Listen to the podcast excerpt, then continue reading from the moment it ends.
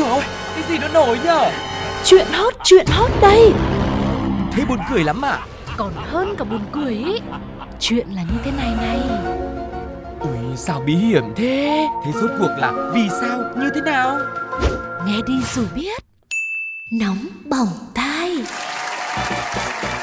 Xin được chào đón quý vị đã đến với Nóng Bỏng Tai. Và đương nhiên rồi, bộ đôi quen thuộc Sugar và Tuko ngày hôm nay cùng với đội ngũ cộng tác viên của mình cũng sẽ chuẩn bị thật là nhiều những câu chuyện với rất nhiều những cung bậc cảm xúc khác nhau. Hy vọng rằng sẽ là một món ăn tinh thần quen thuộc dành cho quý vị sau một ngày dài học tập và làm việc mệt mỏi của mình. Và bên cạnh đấy thì chúng tôi cũng mong muốn rằng là nhận được sự tương tác của tất cả quý vị khán giả đang rất là thân quen với chương trình Nóng Bỏng Tai, luôn luôn lắng nghe chúng tôi với những câu chuyện rất là thú vị để chúng ta biết rằng là chúng ta có chung một niềm đam mê, luôn luôn muốn khám phá những cái điều rất là mới mẻ trong cuộc sống này. Và như thường lệ thì chúng ta sẽ cùng nhau bắt đầu với Nóng Bỏng Tai ngày hôm nay với một phần rất quen thuộc, đó chính là Nhất Định Phải Bàn. Nhất định phải bàn. Tình yêu cũng như một món ăn vậy, để món ăn được ngon thì phải có đầy đủ hương vị, nhưng nêm nếm như thế nào cho vừa miệng thì không phải ai cũng làm được. Đó hẳn là một nghệ thuật. Và ghen chính là một trong những gia vị không thể thiếu của tình yêu. Tuy nhiên, ghen như thế nào, ghen ở mức độ bao nhiêu mới vừa phải để khiến tình yêu trở nên thú vị thì không phải ai cũng biết. Nhưng trong tình cảm, ai cũng muốn ở bên cạnh một người chung thủy, chẳng ai là muốn phải ghen tuông làm gì. Cho nên, khi họ ghen là khi đã cảm nhận thấy có gì đấy nó không đúng, có cái gì đấy nó sai sai, có cái gì đấy nó lạ lạ và có cái gì đấy nó rất là bất ổn. Cái bất ổn đó có thể là bỗng một ngày thấy chồng có lịch trình thất thường, về nhà với mùi hương lạ, phát hiện trên áo khoác có sợi tóc xoăn trong khi vợ ở nhà tóc lại thẳng. Hoặc bằng chứng rõ ràng hơn là một tin nhắn hẹn hò này, một tài khoản mạng xã hội ảo mà chồng mới tạo. Và thật không may là Leonora ở Mexico lại cũng ở trong một tình huống như thế. Cô này cũng tình cờ phát hiện trong điện thoại của chồng mình có một bức ảnh hơi nhạy cảm. Sau khi xem bức ảnh này xong, cô bức xúc vô cùng vì không ngờ rằng mình lại bị cắm sừng, người chồng lại đối xử tệ bạc với mình như thế à. Điều này khiến cô ấy không thể kiềm chế và tỉnh táo để nghĩ thêm được bất cứ điều gì nữa. Và mọi hành động sau đó của cô ấy cũng là do cơn tức giận điều khiển, chứ không phải là một Leonora của thường ngày. Thế là thay vì mang tấm ảnh đó đến để chất vấn người chồng bội bạc, thì cô lại không cho anh ta cơ hội để giải thích gì thêm nữa, vì nghĩ rằng người đã dám phản bội mình thì mọi lời nói đều là giả dối hết. Cho nên cô đã tiến lại chỗ người chồng với suy nghĩ: anh đã dám làm cho con tim của tôi rỉ máu đúng không? Thì tôi cũng sẽ khiến cho anh phải chịu đựng điều tương tự. Anh làm cho tôi đau về tinh thần thì tôi sẽ làm cho anh đau về thể xác. Và lúc này người chồng quá bất ngờ vì bị vợ yêu mình tấn công không có lý do, nhưng cũng lờ mờ đoán biết là vợ mình đang ghen, vì không chỉ tấn công mà cô còn chửi rủa lăng mạ anh hết lời, trong đó có nhắc đến bức ảnh nhạy cảm kia. Và cuối cùng thì Juan, tức là anh chồng, giải thích với vợ rằng người phụ nữ lạ trong ảnh kia chính là Leonora, nhưng mà là của nhiều năm trước. Bức ảnh được chụp ở thời điểm mà họ đang hẹn hò với nhau. Hóa ra là cô vợ đã không nhận ra chính mình, vì thời điểm mà chụp bức ảnh, cô này trẻ hơn này, gầy hơn và cũng đang trang điểm nữa. Anh chồng thì được đưa tới bệnh viện ngay sau đó để điều trị các vết thương và cũng đang dần hồi phục.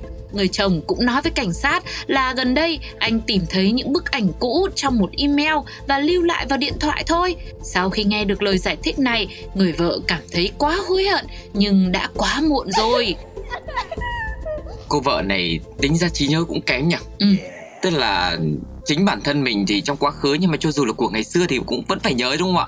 Nhưng mà có thể là bức ảnh nhạy cảm này thì anh chồng chụp và giấu riêng cho mình, và cô vợ không hề biết đến cái sự tồn tại của nó. Cho nên cái bài học rút ra ở đây là hai vợ chồng cái gì cũng phải chia sẻ với nhau, không được giấu giếm bất kỳ điều gì cả. Nhưng mà nói thế thì cũng tội cho anh chồng. Bởi vì thời gian trôi đi thì nhiều thứ cũng thay đổi. Chính cô vợ cũng đã thay đổi rồi. Có thể là thay đổi nó có nhiều hướng khác nhau, mà không nhất thiết là cô này phải là già đi hay là có cái gì đấy nó xấu đi đâu. Có khi bây giờ cô đã là một người phụ nữ trưởng thành hơn, có vẻ ngoài chín chắn hơn thì sao? Thế cho nên là không thể nào mà trách anh chồng được là vì sự giấu giếm cả. Bởi vì đấy nó chỉ là một cái câu chuyện anh ấy nghĩ rất là bình thường của tình yêu thôi. Mình chụp một bức ảnh của người con gái mà mình yêu thương thì có gì đâu mà phải nói. Chả lẽ bây giờ anh chụp ảnh em nhé, đây thưa em là đây là bức ảnh này anh đã chụp vào ngày tháng năm này, kỷ niệm là trên Nóng Bỏng Tai của FPT Play ngày bao nhiêu ạ? Thế thì làm sao mà có thể nào mà trình bày hết được đúng không ạ? Rồi là còn thêm nữa, hồi xưa cô trẻ cô chỉnh áp thì sao? Không chỉnh áp và cô trang điểm thì cũng là một lớp chỉnh áp. Còn hôm đấy là cô ấy quên mất. Cô ấy là làm cho mình nhớ đến cái câu bài hát là em của ngày xưa chết rồi. Tức là bây giờ cô đang ở phiên bản mới rồi và hoàn toàn quên đi quá khứ mình đã ra làm sao. Thế là ghen là có đúng hay không? Thì vì là một phiên bản khác rồi mà. Tất nhiên là không đúng rồi, bởi vì cái hậu quả gây ra người chồng phải gánh chịu tất cả mà. Nhưng mà suy cho cùng quý vị ơi, dù có là chỉnh ứng dụng hay là dùng các filter để cho mình đẹp hơn, hoặc là có sự thay đổi nào đó về diện mạo của ngày trước lẫn ngày hôm nay ấy, thì bài học ở đây có lẽ vẫn là mình phải thật sự bình tĩnh trong mọi tình huống thì mới có được một cách giải quyết đúng đắn nhất, tốt đẹp nhất, đúng không ạ? Và luôn luôn nhá, hãy cố gắng lên quý vị, phải có một tâm niệm là không bao giờ được làm tổn thương người khác, dù là về thể xác hay là tinh thần. Đấy. Nhưng chỉ mà... có là không làm tổn thương người khác thì người ta mới không làm tổn thương mình thôi. Nhưng mà thật ra thông qua câu chuyện này mình vẫn thấy một cái tín hiệu tích cực nó len lỏi ở đây. Đó là tức là mặc dù cái hành động của người vợ là không có được hay ho, không được đúng rồi, làm cho người chồng bị tổn thương, bị đau đớn, phải nhập viện điều trị, nhưng mà ít ra là người chồng biết rằng người vợ của mình đang rất thương yêu mình, cho nên mới có một cái cơn ghen nó lồng lộn như thế. Thế nhìn theo cái góc độ đấy thì được gọi là nó cũng gọi là tích cực một chút được không ạ?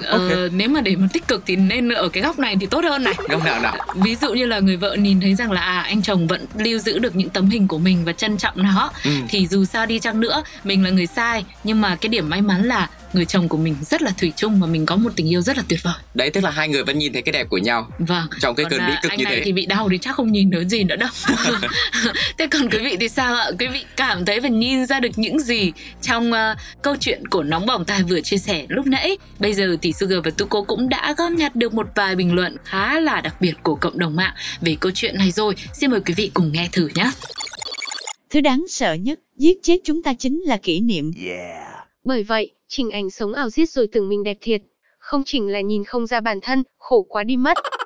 Không ấy, làm một quyển album ảnh, từ trẻ đến già dán trong nhà đi, sau nhìn lại đỡ bỡ ngỡ, chứ thế này thì ai dám lấy vợ nữa, hu hu. Ok. Nhất định phải ban.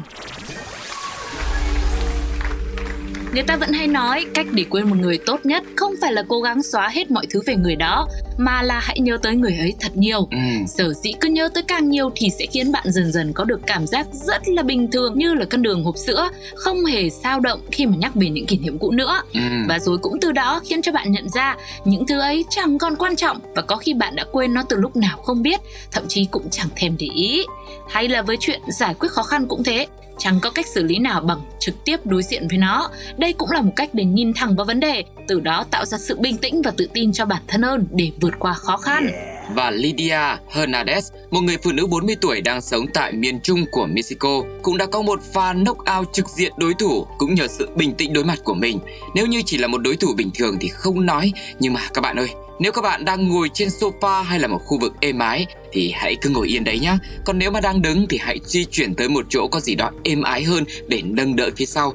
Bởi có lẽ thân phận thực sự của kẻ đã đối đầu với chị Lydia sẽ khiến cho bạn phải ngã ngửa ra. Không ai khác, không gì khác, đối thủ của người phụ nữ này chính xác là một con sư tử sổng chuồng. Ôi, sợ quá. Và con sư tử này tên là Salome, dài 1,8 mét. Nó đã thoát khỏi lồng nhốt trước đó tại một cơ sở nuôi thú tư nhân. Trước khi mai phục và có trận đấu bất ngờ với cô Hernandez ở trước nhà của cô này, thì nó cũng đã trải qua những vòng loại trước đấy.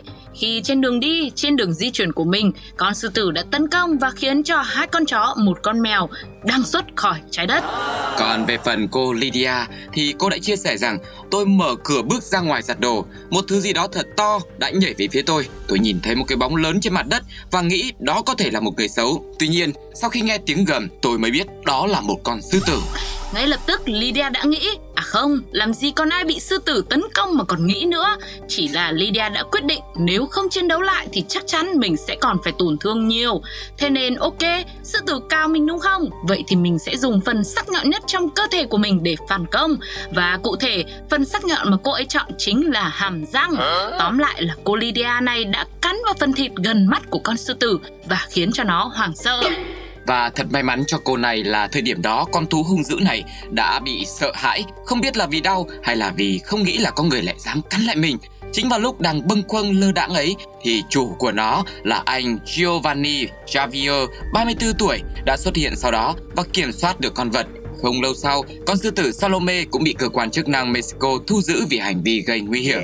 Hiện tại thì cô Hernandez cho biết vẫn còn cảm thấy đau đớn vì những vết khâu trên tay, chân và đầu.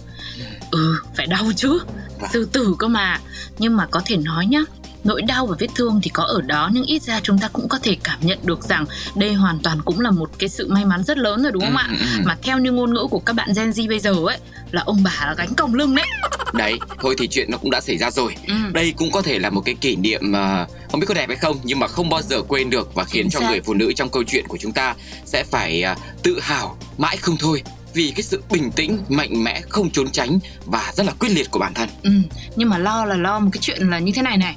Tức là chị này chị tự hào thì được rồi, nhưng sau này chị tự hào chị đi kể chuyện với bạn bè hoặc là với con cháu của mình ấy, thì không biết là có ai tin không? Vì nghe nó rất là khó tin.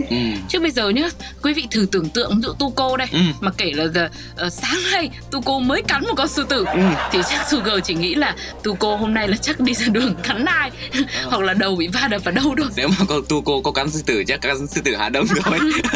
Sư tử Hà Đông mà dám cắn thì cũng là một bản lĩnh đấy. Thì lâu lâu trong đời chỉ có một lần như thế thôi. Vâng ạ. Vậy thì quý vị đang đồng hành cùng với Nóng Bỏng Tai lúc này, có ai có bản lĩnh nào đó để cắn một con sư tử hay không? Và mọi người cảm nhận như thế nào về câu chuyện vừa rồi? Bây giờ thì chúng ta hãy cùng nhau lắng nghe thử một vài những bình luận rất thú vị sau đây nhé. Ở Việt Nam là phải nói, sư tử thoát chết khi gặp sư tử Hà Đông rồi, khen cho con sư tử nha. Yeah. Đối với các bà vợ, đến con sư tử nó còn sợ, chứ các ông chồng, sợ gì mà không sợ nhỉ, ha ha. Sư tử kiểu, trời mà chưa cắn lại, là làm sao vậy, hu hu. Các bạn thân mến, vừa rồi là những câu chuyện mà Nóng Bỏng Tai đã chia sẻ. Có vẻ như hôm nay cũng hơi bất ổn một chút xíu, đúng không ạ? Với câu chuyện của một người phụ nữ mà lại dám cắn lại con sư tử đã có ý định tấn công mình, rồi là câu chuyện của một người phụ nữ đã chọn tấn công chồng mình bởi vì nghĩ rằng tấm ảnh mà người chồng lưu giữ trong điện thoại là hẹn hò với một người khác, trong khi đó chính là cô, phiên bản của quá khứ. Quá là bất ổn đúng không ạ? Và lúc này có lẽ để bình tâm hơn thì quý vị ơi, mình đừng giữ lại những cảm xúc của bản thân mà hãy chia sẻ cùng với chúng tôi đi. Chúng ta hãy cùng nhau bày tỏ những cái cảm nhận của mình, để mình cũng cảm thấy là cuộc sống này còn rất là nhiều những cái điều bình thường khác nữa, không phải là lúc nào cũng bất ổn nhá. Hãy để lại bình luận trên ứng dụng FPT Play hoặc là inbox cho Nóng Bỏng Tai qua fanpage của Radio. Bây giờ thì thời lượng dành cho chương trình phải khép lại thôi. Xin hẹn gặp lại quý vị vào những số tiếp theo nhé. Sugar và Tuko xin chào và hẹn gặp lại. Bye bye.